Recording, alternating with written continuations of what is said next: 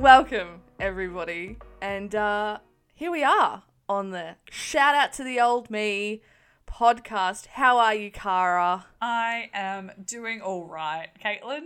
Doing oh, I'm all glad right. to hear it. I think that's, you know, we're still in lockdown, still, you know, living living our best lives. It is the last day of winter today, which was pretty exciting. It was like it felt twenty-three like it. degrees on my walk around the block today, which was very exciting. Otherwise, just spending a lot of time at home, which is, yeah. you know, I suppose the right thing to do. But otherwise, excited to be here with you for episode thirty-five of wow. this little podcast. Can it's you just, believe it? It's ticking along, it and is. um, it is fun. I can't believe it's been th- thirty-five episodes. What yeah. have we, what have we even been talking about?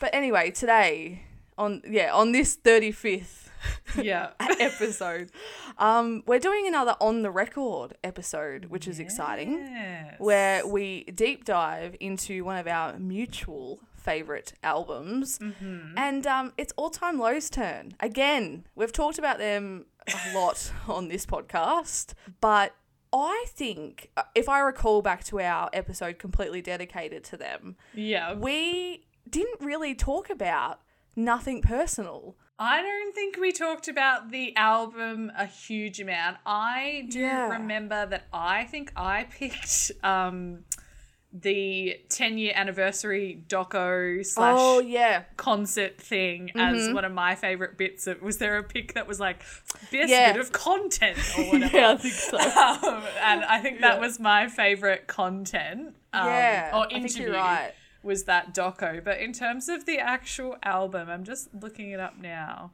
I don't yeah, know Yeah, because we... I don't think we picked it as like our, one of our favourite albums or... Oh, you might have talked about Weightless as a live song too, possibly. Yeah, so, yep, neither of us picked yeah. it as an album. Yep, no, neither of us picked the live song either. Yeah. So but... it is, but I think overall as an album... Yeah, Like you I said, it is definitely it, one of right. the most, like, ones that we share a love for, but also it's I feel like it's one of the... It's a sentimental favourite. Yeah, absolutely. But I think it was too obvious. You know, like, sometimes yeah. when you do episodes, it's like, oh, well, I don't want to be too obvious with what I'm picking. You don't want to pick what everyone likes. Which is, that's, that, that is the story of my life. I'm so like that, which is you are, you are, a, a detriment that is to your my, life, your life story. Like, personality. I do not want to like what everyone likes. I would be the only one that likes right. this thing, and that is the way it will be.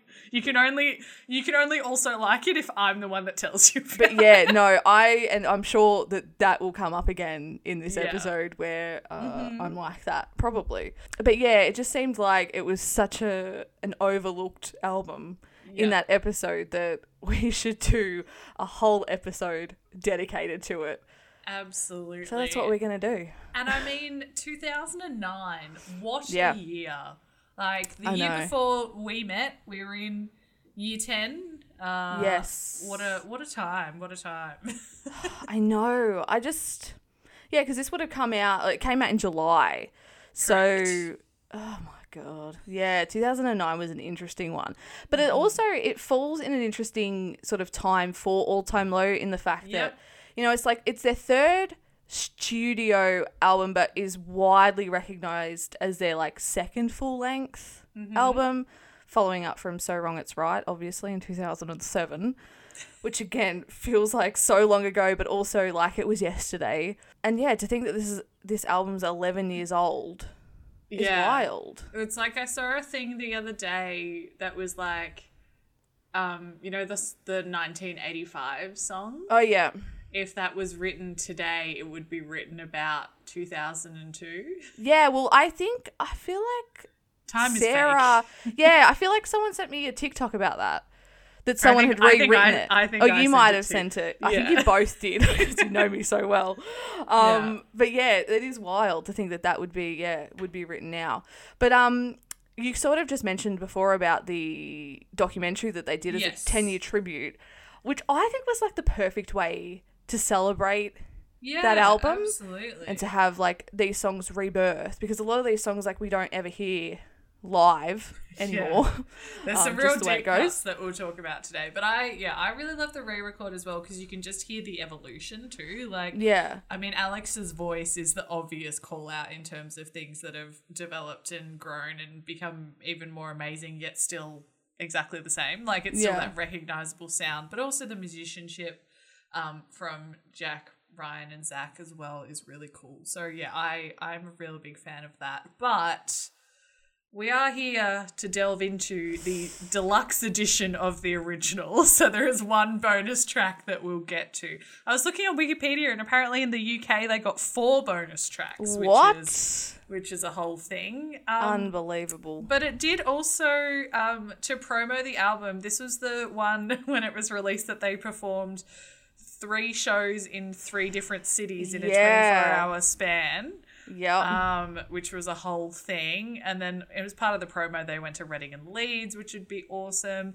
And it actually got to number four on the Billboard two hundred charts. That's pretty cool. In its first week, which was, you know, the f- the biggest ever first week sales that All Time Low had had. So yeah, well, I guess because yeah. when I think about this album, I do think of it opening up a lot of doors for them, because I think before this they had sort of toyed with the idea of signing onto a major label, mm-hmm. um, which... you know, they ended up doing it. Didn't work out, but it opened up that opportunity, which then uh, has allowed them to make music for as long as they have, you know, like it. And also this album gave them so many great tour slots, like they yeah. opened for Fall Out Boy and stuff like that. So obviously, yeah, it solidified them into the scene, but also yeah. kind of gave them a bit of like, hey, we can do what, you know, like a Blink one eighty-two had done and a Green yeah. Day had done, which is then, you know, sort of appealed to the masses. Yeah, and it also kind of earned them a bit of, I feel like, music industry cred as well. Oh, for sure. Some of the people that they collaborated with um, well, so, on this album. Yeah, so the, they worked with four different producers, which is crazy for an album, really, especially like a pop punk record, because usually what happens is they sit down and it's like, okay, we'll have one producer and like a couple of writing credits and whatever, but to split it up over four and to have a cohesive record is pretty impressive, and I'm sure we'll talk about them all sort of individually as we yes. go through the track list. Yeah. Absolutely. I think that's a good intro to Nothing Personal. Yeah, I reckon. So similar to what we did for the uh, Five Source Youngblood album on the record special, we are going to uh, switch off with each song. I'm going to talk a little bit about who wrote it, what we like about it. Caitlin's going to work her magic and insert a little clip. And yeah, that's, you know, just the vibe today. So sit back, relax and enjoy listening to one of our favourite albums of all time. Do you want to kick ooh, us off ooh. with track number one, Caitlin? Um, yeah, so I'll kick us off with Weightless. What a perfect song to start with. So good. Maybe it's not my weekend, but it's going to be my year. It's going to be my year. And I'm so sick of watching all the minutes. It's the opening track on the album, but it's also the first single from it, um, which was released in April of two thousand nine, three months before the album dropped. And it was really like a great little teaser of what Nothing Personal would be, like this big pop punk record. I feel like I remember it so vividly, and everyone was so excited on the All Time Low forums, on MySpace. This track was on spe- the forums, on oh the my forums. God. I so know, deep in the forums. I know. Well, and this song is so two thousand nine, and yeah, it was produced by Matt Squire, who they had worked with previously on So Wrong. Um, but he's worked with like Panic at the Disco, Good Charlotte, The Cab, The Maine, Taking Back Sunday, just to name a few. Like, you know, all these producers on this record have worked with incredible artists. So that in itself was really exciting, especially when they sort of released who they might be working with.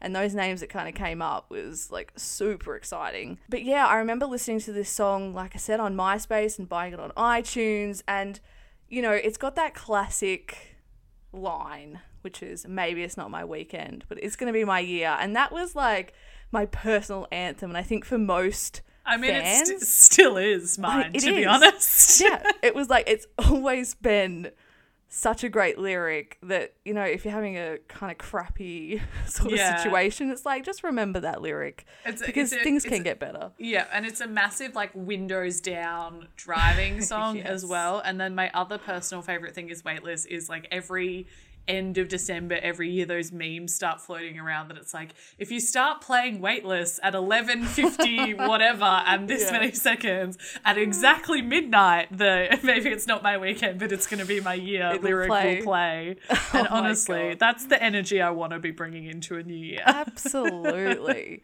And like as a fifteen year old sort of kid, you know, there was also a lot of like, Um, I can't wait to get out of my small town. Like, which really punk resonates band lyrics. With the, yeah. You know, so that song, so that's, yeah, it just sort of encapsulated everything that I think, well, I was feeling at the time. And I think that's why it resonated with a lot of people. Also, I feel like this was a cultural shift. I know we throw around that phrase a lot nowadays, but it was, yeah. Um, specifically in the pop punk, like emo pop scene. And pretty much straight out the gate, it was like that when they released it. And then the painfully accurate and So two thousand nine That It Hurt music video featuring Mark Hoppus and Pete Wentz, never forget. I actually went back and watched it earlier and like, it is so funny. Is it like put so it good. Like honestly put it in a museum, like it's fine. And because that's obviously it also um you know goes around the theme of the album being nothing personal with all yeah. the quotes, right? Yeah. And, like it's the amazing. Animation of the words is so yeah. peak two thousand nine My favorite bit is the V-necks. I think yes. we all have to have a really hard look at ourselves. The V-necks um, paired with the strong gas gas fringe. Yes. It was like, I mean, he still has a fringe because I don't know if you've ever seen him with his hair pushed back, but that forehead is something to contend with. But like, oh my God.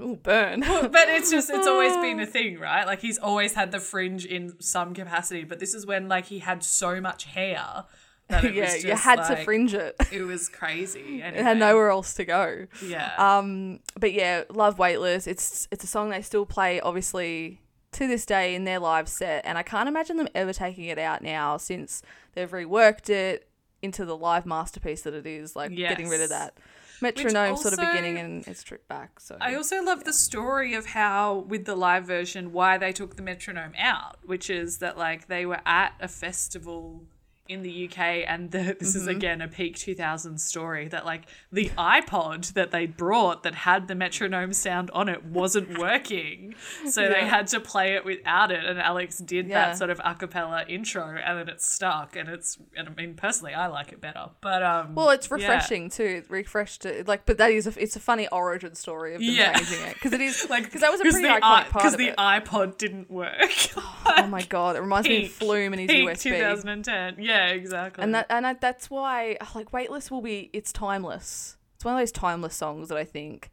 no matter when you listen to it, it's relevant, especially with that lyric like we just said. It's like that is, you know, you could use that in any time in your life and it still is um, accurate. So love Absolutely. Weightless, great opening track for the album.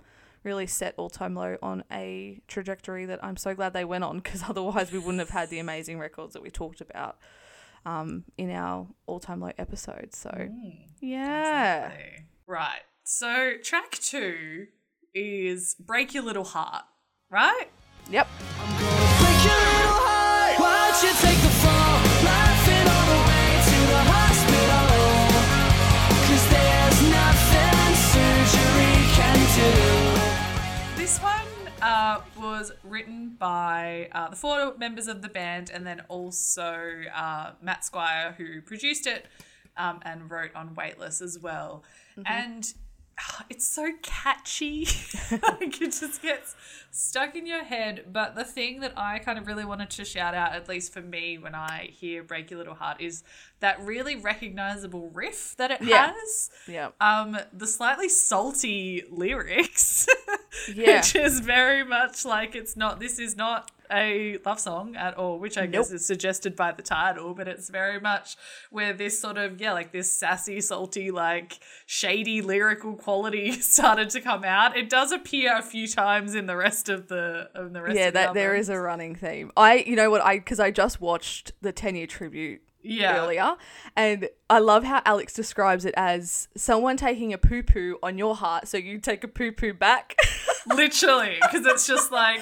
It's so funny. I'm going to break your heart and, like, yeah. you're going to go to the hospital, but they won't be able to fix it because I've broken your heart so badly. Because there's nothing surgery can do, so... So just basically suck it. Like, it's just... Yeah, you know. It is a bit of a... It's a middle finger, for sure, yeah. to an ex, which is hilarious. But, yeah. um... Yeah, I, I I went to school with someone, we went to school with someone, I should say, and I remember it being his favourite song. Like ever? Well, actually, I think so. At right. least it was his favourite All Time Low song, but okay. favourite song, like it was up there as like an all-time favourite. Which I mean, is it is a great song, but... um, It is, but... Interesting. The other thing I wanted to mention was as well, Break Your Little Heart has the Nothing Personal lyric shout out, right? Oh, yes, right? That is important, yeah. You were fake, I was great, nothing personal. Oh, what a sick burn. It's basically it's just an just... entire song just full of sick burns. Really. I feel like whenever someone says it's not nothing personal, it's like, well, it is. That, that's it's that's the whole point. Like, yeah, it's like when people say no offense, but it's like exactly. absolutely offense intended. Yeah, just because you offense. said no offense doesn't mean I'm not offended. Exactly right. It's not one that we hear very often now. No, sadly, which is why again the re-record was so great because yeah. we got to hear it. Um, that's what I loved about that so much. Full production value. But yeah, it is one of those ones that's yeah really catchy. I think the riff is great, but and it's it's. what I would consider a, you know, typical like textbook all-time low song, but it, that is not a negative thing at all. Like I think that's a real strength of it in the songwriting and in the sound. Yeah, it's just a fun, fun little bop. It is the definition of a bop. Yeah, I because agree. It's like one of those songs that's like actually really horrible lyrically. Yeah. Like it's mean. But it's masked. Because like, it's on like a catchy melody. We're like, yeah. cool, this is fun. Yeah, but also, All Time like, Low do that really well, actually. Fully appreciate um, All Time Low giving teenagers everywhere YouTube links to send to their other teenage boyfriends or girlfriends when they broke up with them, just to yep. be, you know, extra angsty about it. It's the one just, like, you on, on M S N yep. Messenger, put, like, the lyrics in your... in your um. Oh, yeah. yeah absolutely. Yeah. Track three. Now, this one, oh, uh, so excited. I love it.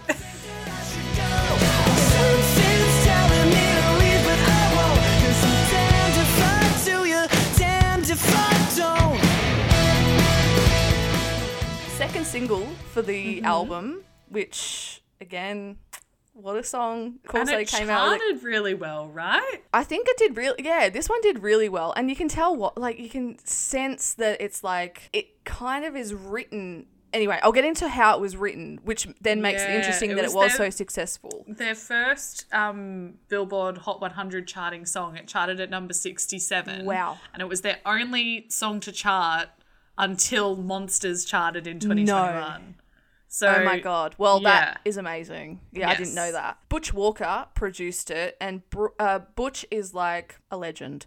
He's a great artist in his own right, but as a producer, he's made some of my favourite albums of all time, including A Hangover You Don't Deserve by Bowling for Soup.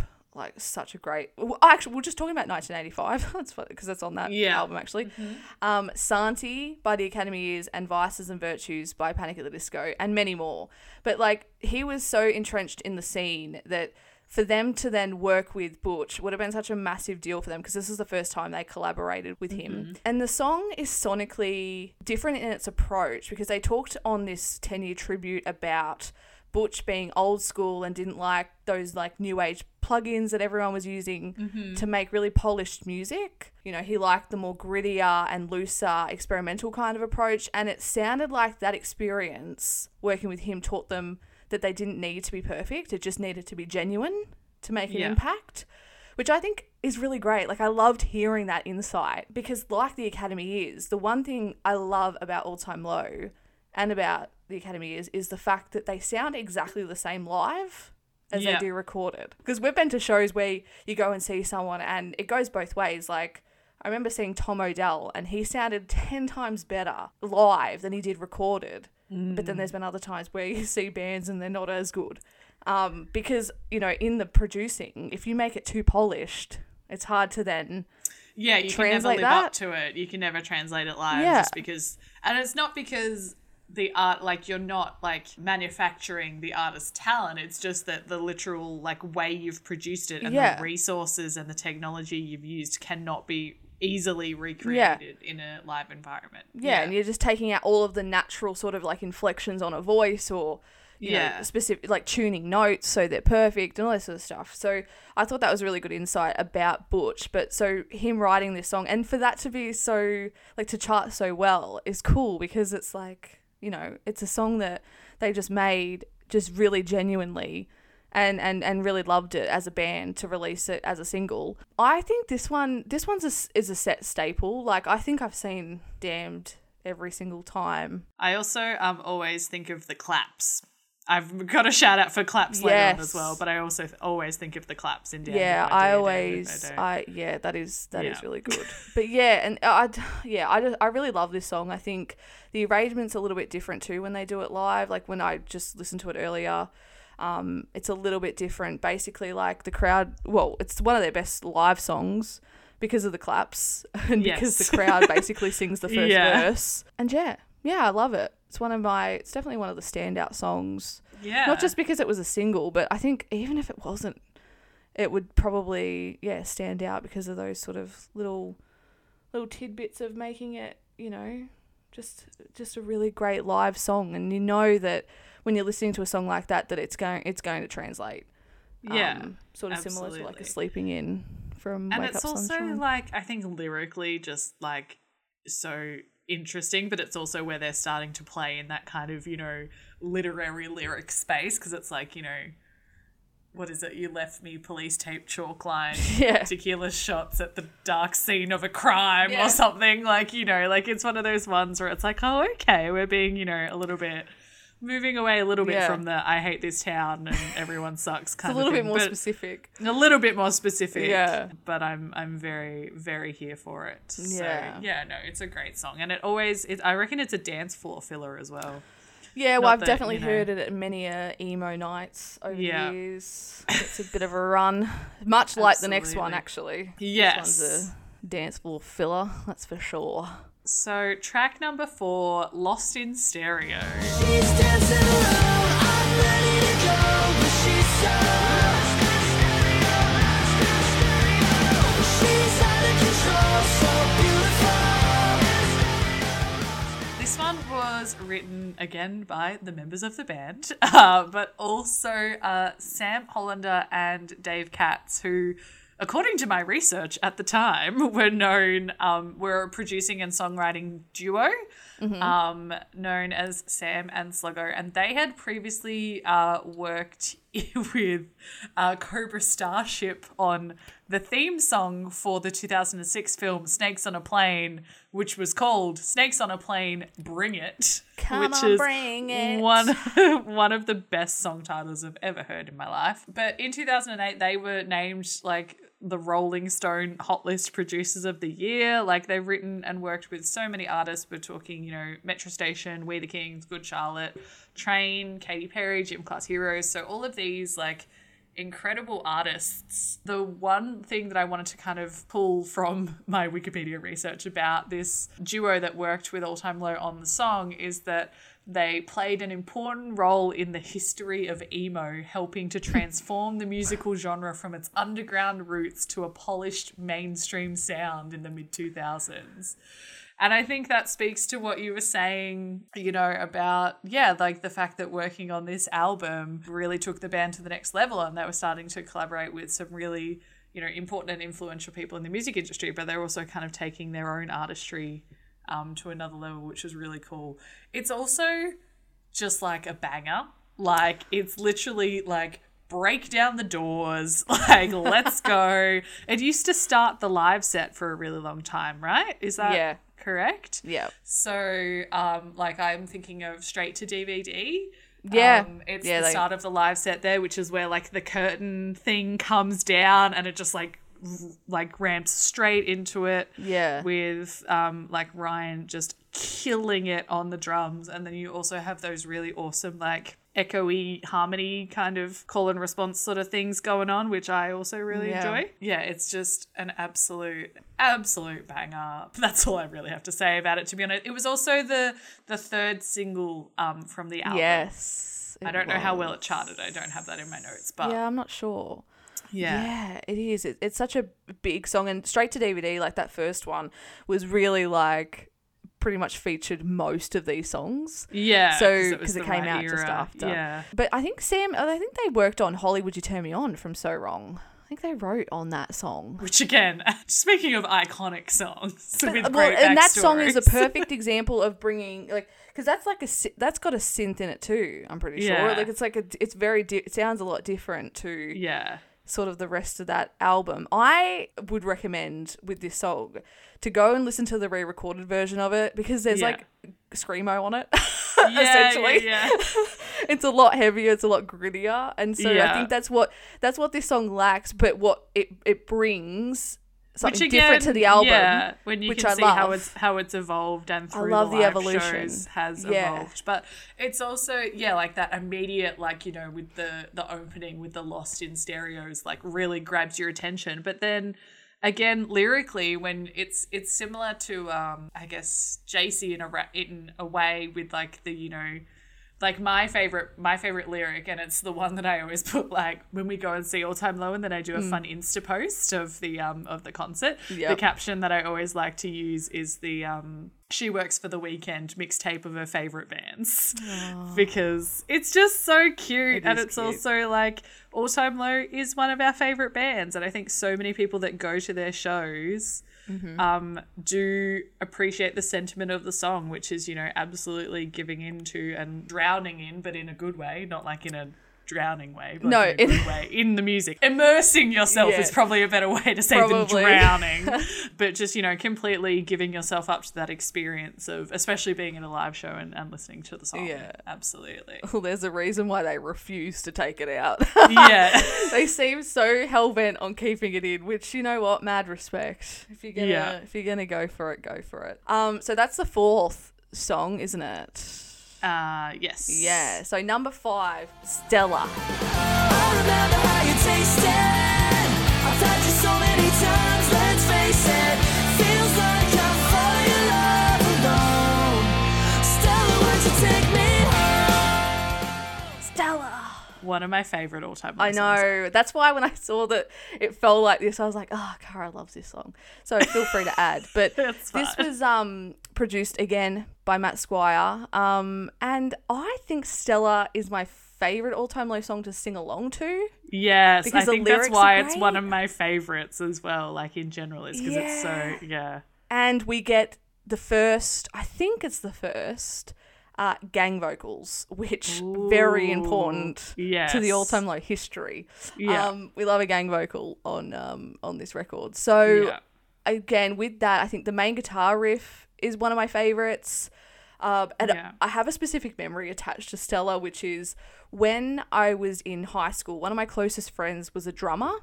Uh-huh. And um, along with Girls Do What They Want by The Maine, she thought that this song, Stella, would be easy to teach me. Oh, yeah. Because I wanted to learn. Like, if you put yeah. a drum kit in front of me, I want to play it. You know, uh-huh. I want to have a crack. But turns out that I have the skill of a peanut. Uh, when it comes to all and every musical instrument. But also drums is so hard. Just not drums naturally Drums is so gifted. Hard because you literally have to use every limb of your body and hand-eye coordination, and it's so hard. Like, I, yeah, I can't. I just... Like, I've played musical instruments, like, through most of my, my youth, but drums, yeah. And it always used to annoy me because drummers would, like, get so much shtick in, like, bands and stuff that I was in for being, like, dumb. And I'm just like, have you uh... actually looked at what they're managing to do with their bodies? Because, like, it's actually ridiculous. Anyway. Yeah. No, one hundred percent. It's not... Yeah, definitely not an easy instrument to learn no. um, or just try to pick up. And so I have, there's a little bit of frustration whenever I hear Stella because I think of that moment of like yeah. just complete despair at the fact I wasn't good at something. Yeah, um, it's also, you and I share that thing though where we're, when we're not immediately so good angry. At something. We're just like, oh! Well, so I guess um, I'm not doing this anymore. Yeah, it's exa- why we have, oh, yeah. like, basically no hobbies. I threw those drumsticks down so hard. It's like, fine, I won't. But she was really good at it, so at least I got to enjoy it vicariously. Yeah. But, yeah, so I do love Stella, though, I, even though I have that memory. But it is. It's one of those – I love it when they play it live, too. Like, whenever yeah. they put it in a set, it's like that little treat because we yes. don't always get it. No. Um, but it's such a fun one to sing to.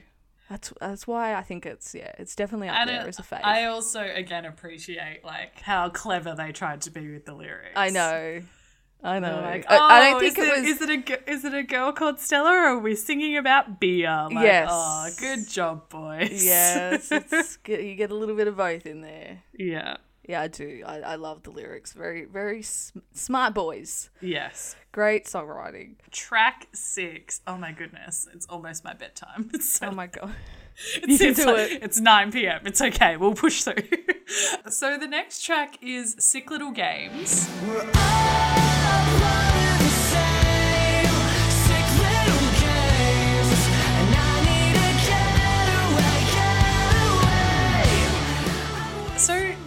Through my list, I don't know what the song credits are like on yours, but is mm. every band member credited on yeah, every track? Yeah, they are. Yeah, yeah that's, that's why I've just gone online with producer, but they they all yeah, yeah they're all credited. I think all yeah. in the room, all in the room, all contributed a word or a sentence yeah. or something. Um, but yeah, Sick Little Games again is the four band members and uh, Butch Walker, mm-hmm. which is really great. It's a slightly different vibe. It's a little bit slower. I this is a very niche reference, but I was listening to the album today on my walk so mm. I could prepare for this episode, and it really gives me like Hilary Duff coming of age movie vibes. Yeah, I could hear it in a. Do you know what I mean? T- yeah, in like a teen drama. Like sort of. She's just, you know, like yelled at Chad Michael Murray about something, and now she's, you know, walking yeah. away angstily, and this song is playing in the background. Yeah. Because again, when we talk about sort of the, the slightly salty lyrics that Break Your Little Heart had, um, this is kind of a similar sort of vein. Like it's definitely not not a nice uh, song in terms no, of its lyrical content. It's very story driven. Very story driven. Because it's like the tabloid sort of yeah. thing, isn't it? It's like sort of yeah. It's like it's it's it's it's like is it about? I mean, it's like about being in love with someone who's famous. That's famous, right? right? Yeah. Yeah, which an, again maybe is why one. It makes me think of the Hilary Duff thing. Yeah, but, um, it's a great song to listen to though. Uh, that that and, uh, the guitar riff at the start, or that runs yeah. through all of it. It's just so good. That yeah, yeah. It also yeah made me think that it could be like in the opening titles of a teen drama. Or yeah, just the instrumental. Well. yeah, yeah. So that's that's it's brief, but that's kind of all I've got to say. No, about it's that a, one. Yeah. Um, I mean, it's not one. It's not one that sort of stands out. It, like it's an yeah. album track for sure. It's an album track. It never gets played live, which again is why the twenty nineteen anniversary of the album was so yeah. good, because we got to hear songs that have literally never been played live, and they definitely. I mean, Alex especially, but they definitely all had to, like, relearn them, which was oh. also really funny to see in the documentary. A hundred percent. Which is um, actually the case for all three of these songs. Come, well, like, yes. Sick Little Games and my next one, yeah, which is absolutely. Track seven, Hello Brooklyn. Hello Brooklyn, L A, take the streets all night, because we sleep all day when the world comes crashing down.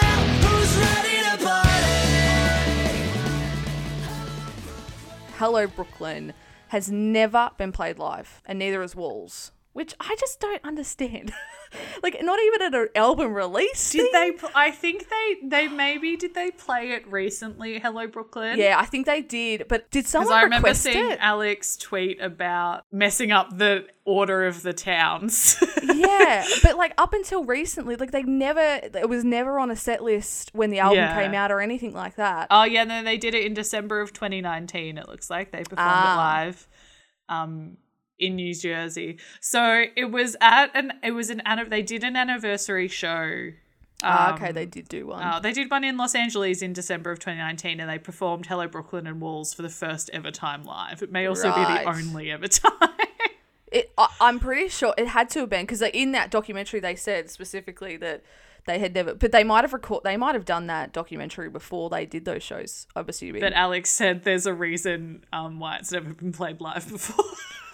Well, yeah, like it's an album track, and they don't. I mean, so All Time Low, especially at that time, had literally. But Walls is one of the best flippin' songs. Like Hello Brooklyn, fine, but like never playing Walls, like it's so good. That's why again, it was awesome that they re-recorded them, because I, I never heard a different. Not that they arranged them much differently, but you know, like to hear them just sing that song was so yeah. good. And a note about Hello Brooklyn is that's my mum's favourite all-time low yeah, song. Yeah, I was about to say. I was hoping I this love. was com- coming up for a shout-out. I love that she loves this song, and I think it's fitting that it is her favourite since it's probably the most positive song on the record. Yeah. Um, even though it's talking about the end of the end of the world. Um, but there is a party somewhere. Um, There's a party and, somewhere and, and we can so, go to it. So exactly. So I love that because my mum is a very positive person. Um, and yeah, so she she loves it. I don't I don't know why. It's such a random one to pick out of all of the all-time low songs that ever have existed. But um, you know yeah, what? Everyone's got their it. favorites. What did you I have know, before? Someone so whose favorite song was whatever. Break Your Little Heart. Yeah, yeah, Break Your Little Heart. You know, mm. gotta go for the vibes. But yeah. yes, next up. So yeah, it's quite the duo of have never been played live except that one time songs, but you know, uh, bangers. Walls, which yeah. I know you love. No one else could ever mean hell as much to me as you do now. Together we'll move on. Just dance around. Again, written by the band, and then also David Bendeth, who um, is another really well-known, really successful producer. Yep. Who has worked with a bunch of different famous artists. He's been around for a really long time. Um, so he's worked with Paramore. He's worked with Elvis. Like he's been around, yeah. Hawthorne Heights, A Day to Remember, Taking Back Sunday, Kaiser Chiefs, Bring Me the Horizon of Mice and Men, uh, so on and so forth. Tonight Alive, Sleeping with Sirens, all of all of those kind of guys this guy has worked with. And Walls, I've described it as like a friends to lovers anthem. Yeah, I to think use use a trope. Um, it is. I would say it's in my top five love songs of all time. Yeah, for me personally, I think it's, it's just it's such a great song. And I think, you know, like lyrically you're talking about finally like declaring your feelings and letting you be vulnerable with this person and all that kind of stuff. The drums are killer. Mm. The drums make me want to like go to war. I'm just like, let's go. Like, come anthemic. on. almost almost broke out into a run on my walk today. I was that inspired. oh, and that's crap. that's saying something. But it's just, yeah. And I mean, the yeah, the vocal on it is really good as well with the, again, with those like echoing sort of harmony sort of vibes that we've got going on. Yeah. And yeah, like you said, it is it is a great love song, I think. Um, yeah. I'm trying really hard not to signal at because it's just playing in my head, but I'm sure you'll put a clip in. I won't subject everyone to that. But it's just, yeah, I don't know. It's it's it's one of those ones, and as well, because we are, how many tracks are we? Seven tracks in-ish now? This is the eighth one. Yeah. So, yeah, so we're in the deep. At this end. point in the album, you're kind of, you know, thinking like what more is there left to offer. So yeah. I think it's a real, um, yeah, it's a real kind of punch in the face, but in a good way. Yeah, yeah, yeah, and I and it then transitions into track nine, which is Too Much. Yes. And I think that between Walls and Keep the Change, Too Much is a nice little uh, transitional song. Yeah, um, a nice so, little interlude. Exactly. And sonically, the most different, I would say, um, and that's probably due to the fact that they worked with Tricky and The Dream, who are Ooh. massive R and B hip-hop producers that have made some of like the biggest songs ever, including Umbrella by Rihanna, Single oh Ladies, God, what a song. and Baby. Oh, just a by few, the Biebs. just a few, just a few hits then. I know, just casual. Um, and I think Squire produced it as well. So a lot of like a lot of different influences on this one. Too much of anything is too much.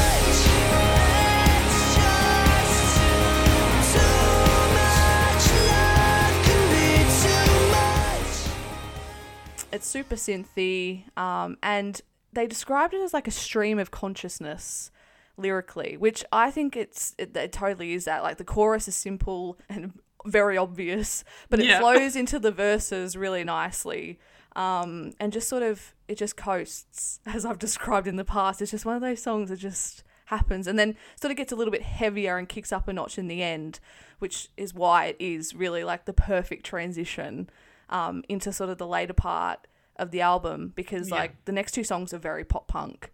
Yes. Um, but yeah, Too Much is a weird one. Like I love it, and I loved watching them rearrange it a little bit. Yeah. Um, especially, you know, being more instrumental, considering like it was very produced. in its yeah. original form. It's a good little good little song. Definitely not like one of the faves.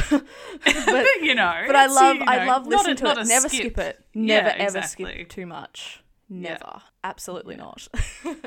not. um so that's yeah, that's track nine. And then so we move into track ten, which is Keep the Change, You Filthy Animal. You're a saint, you're a queen, and I'm just another boy without a crown. Tell me why you sell me out. Everywhere you go, I just wanna know what your best friend knows. We know that Jack Barracat loves Home Alone, right? We do, we do. It's, well it's covered. There's a, there's a solid, probably I would say, too long segment in Straight to D V D that covers off his obsession oh, yeah. when he goes to the house, and then Pete Wentz is there because it's in Chicago, so Pete Wentz comes along the to the to the Home Alone house, and then they, you know, it's a whole thing. Um, so good. But obviously, and I think there's a bit in the documentary from twenty nineteen where Jack talks about how excited he was when Alex told him that that's what the name of the song mm, was going to be. Yeah. Which is just adorable. Yeah, again, we're doing some, we're calling out some shady behaviour in this song. Like we are, yep. I don't know how I ended up with all the salty songs, but also maybe that's sort of how it speaks to how they tried to balance the album. They were like, love song, salty song, love song, not love song. Yeah, gotta, exactly. You know, maybe that's how they did it. Give a bit of variety to contend with all the, you know, the ups and downs, the roller coaster that is the teen angst. Um, yeah, when you're living the emo life. Yeah, so that's kind of all I really have to say about it. It is again, funny how the, it falls yeah. like that. Actually, the, I know. In the track list. um, again, like the harmonies are on point. Like it's it's a ten out of ten track. Um, yeah, from a it's sonic a really good song.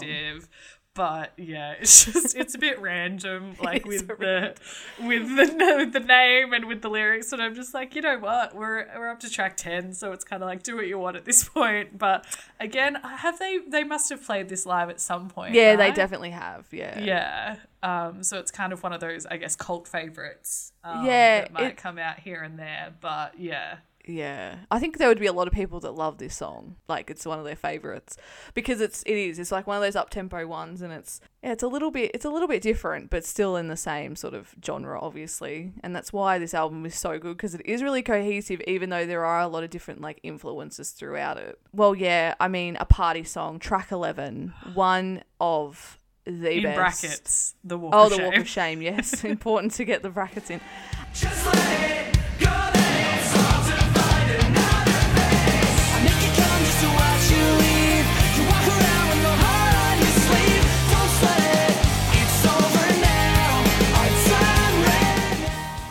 This song, produced by Matt Squire, was my immediate favourite when I listened to Nothing Personal for the first time. It was like the standout on the first rotation, and I don't think my opinion's changed. I think that A Party Song is my favourite on the album.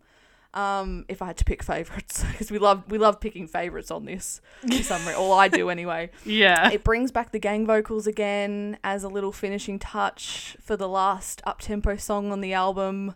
You know, wraps up the pop-punk portion nicely. um, and I think I've told this story before, but I always associate it with being at Soundwave in twenty ten, the sun was setting. Oh, yes. And the the classic glasses story where I threw them up and Alex wore yeah. them. You were the hero that he that he truly needed well, in that moment. You know, when you bring a spare pair it's of sunnies and you see someone biblical, in need. Really. It is. It was such a beautiful moment. Um, and so when they played this song, I knew then, I was like, okay, this song will be forever associated with this moment. And being my first Soundwave, like that was so special. So yeah, I love A Party Song. I think it's it's definitely, I think it's probably the most classic like pop punk genre yep. song on it. You know, has all all the classic elements. Um, but yeah, can't look past can't look past the uh, the old gang vocal. I just love that. I don't know why. I think it's just because it's such a staple for All Time Low, especially yeah. during that time. And because yeah, when they were absolutely. making it and they were releasing videos on MySpace and stuff, they had like the whole crew in there, like just doing all the vocals and stuff. So I have great little memories of, of yeah. that sort of being made. But I think the last one on the album is probably the one that will stand the test of time. Yeah, so this is the one, and it's a real change of pace as well, which is why ending the album with it mm. is a very bold choice, but I think it's absolutely paid off because, as yeah. you said, this song has is.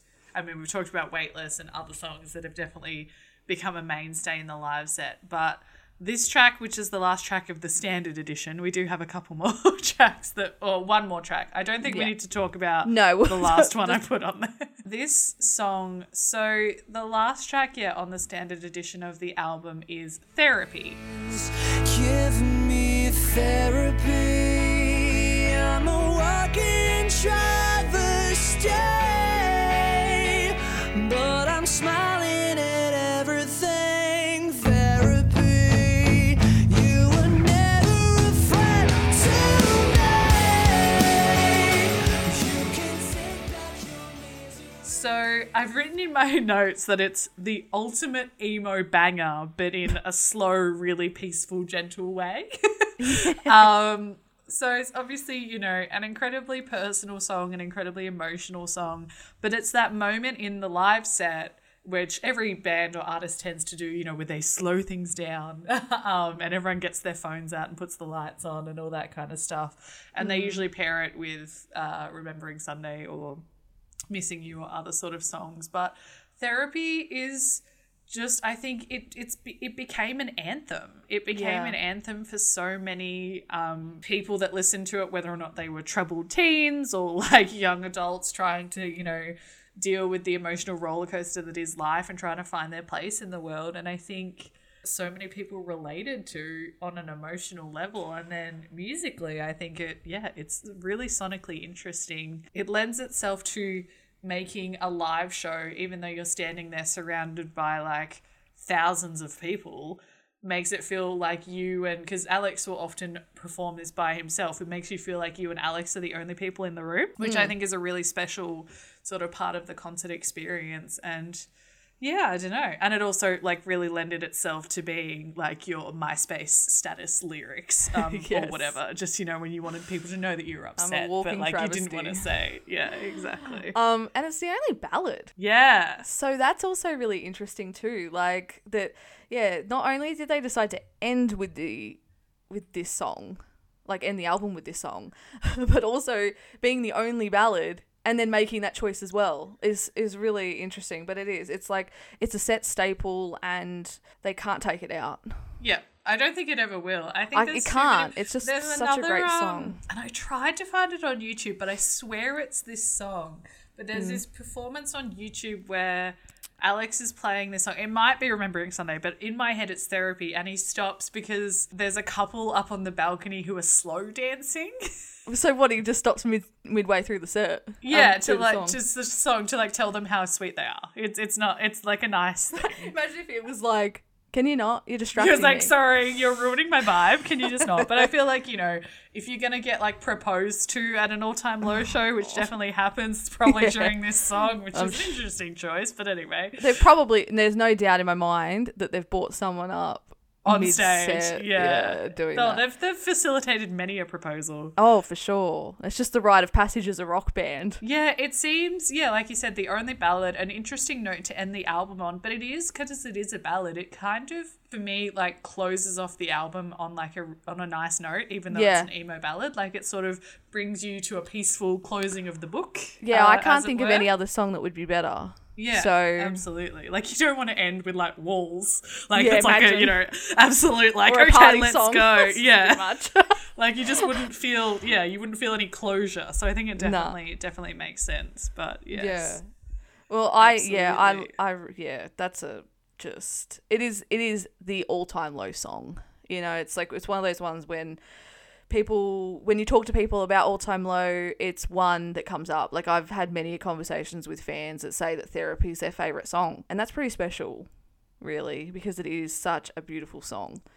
Um, and it just depends on how you listen to music. Like I've said before, like I'm not a massive ballad fan. Yeah.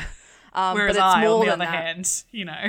Yeah, exactly. We are yin and yang when yeah. it comes to our music days. Um Yeah, so that's the end of the standard edition of the album. Yeah. Um, thought we'd chuck Poison in as a bonus track because what a song. You drank the poison and I, I let you in. Would you trade that heart and gold for me?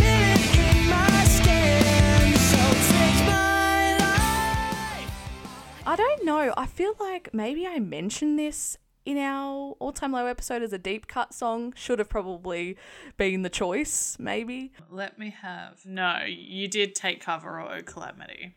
Oh, Oh Calamity was the one, yeah. So I yeah. definitely didn't mention Poison. Oh, but again, it's it's a really great song. This one could have e- easily ended the album too, you know, if they did extend it to like that thirteen tracks. But um, yeah, it's got a really great melodic bass, and the guitar riff that runs through it is really great. We'll put a clip in, I'm sure.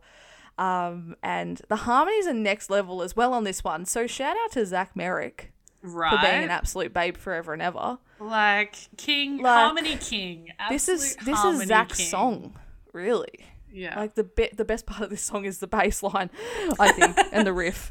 Um, but yeah, so I love Poison, and kind of had to had to mention it because I whenever I listen to Nothing Personal, I always you got to go the full the full deluxe. Even though, even though the last song's a remix on it, which is pretty funny. Yeah, they, they chucked the uh, chucked the remix yeah. on there. But yeah, so that's that. That's it. That wraps up all of the songs on Nothing Personal. I have really fond memories of this album, and it's nice to sort of run through it, and especially this week listening to it. It's been really nice to sort of reminisce and and go back to being fifteen years old. Yeah. Um, because this album was definitely one that shaped me as a young person and and still means a lot to me now. So, um, yeah, it's nice to revisit soundtracks and albums that, yeah, that definitely had an impact back then, especially considering we are now twenty-seven. Ooh. Ooh. I mean, we're basically and it's like, still as important we're, now. We're really we're nearing closer to twenty-eight. To yeah, be we're honest. Closer. When we're in that second half of the year, it's oh. I know. I'm no, ignoring that. It's it's it's one of those things, and I think as well, it's fun to reflect, especially when we have the instance like we have here, where the band has reflected and done the documentary and yeah. their perspective on it. You know, the ten years later was really cool. So. Yeah, fun times. Well, let us know if this is an album that you loved in two thousand nine, if you love it now, if there's an album from a similar era or similar sort of artist that you absolutely vibe with and think we should check out, please let us know. The best way to do that is probably over on Instagram. You can find us at Shout Out Old Me. You can also leave us a voice message over on Anchor, which is anchor.fm forward slash Shout Out to the Old Me as well. Make sure to share the podcast if you enjoyed it. And I mean, yeah, coming up to a year of podcasting, which is absolutely crazy. So thank you to Mad. every single one of you who has ever listened to an episode, sent in a question, liked us on Instagram. I always get excited when I get notifications. So yes, you know, always. Massive shout out to you guys. But we will be back soon with another new episode. Yay. Talk to you soon. Goodbye. Bye.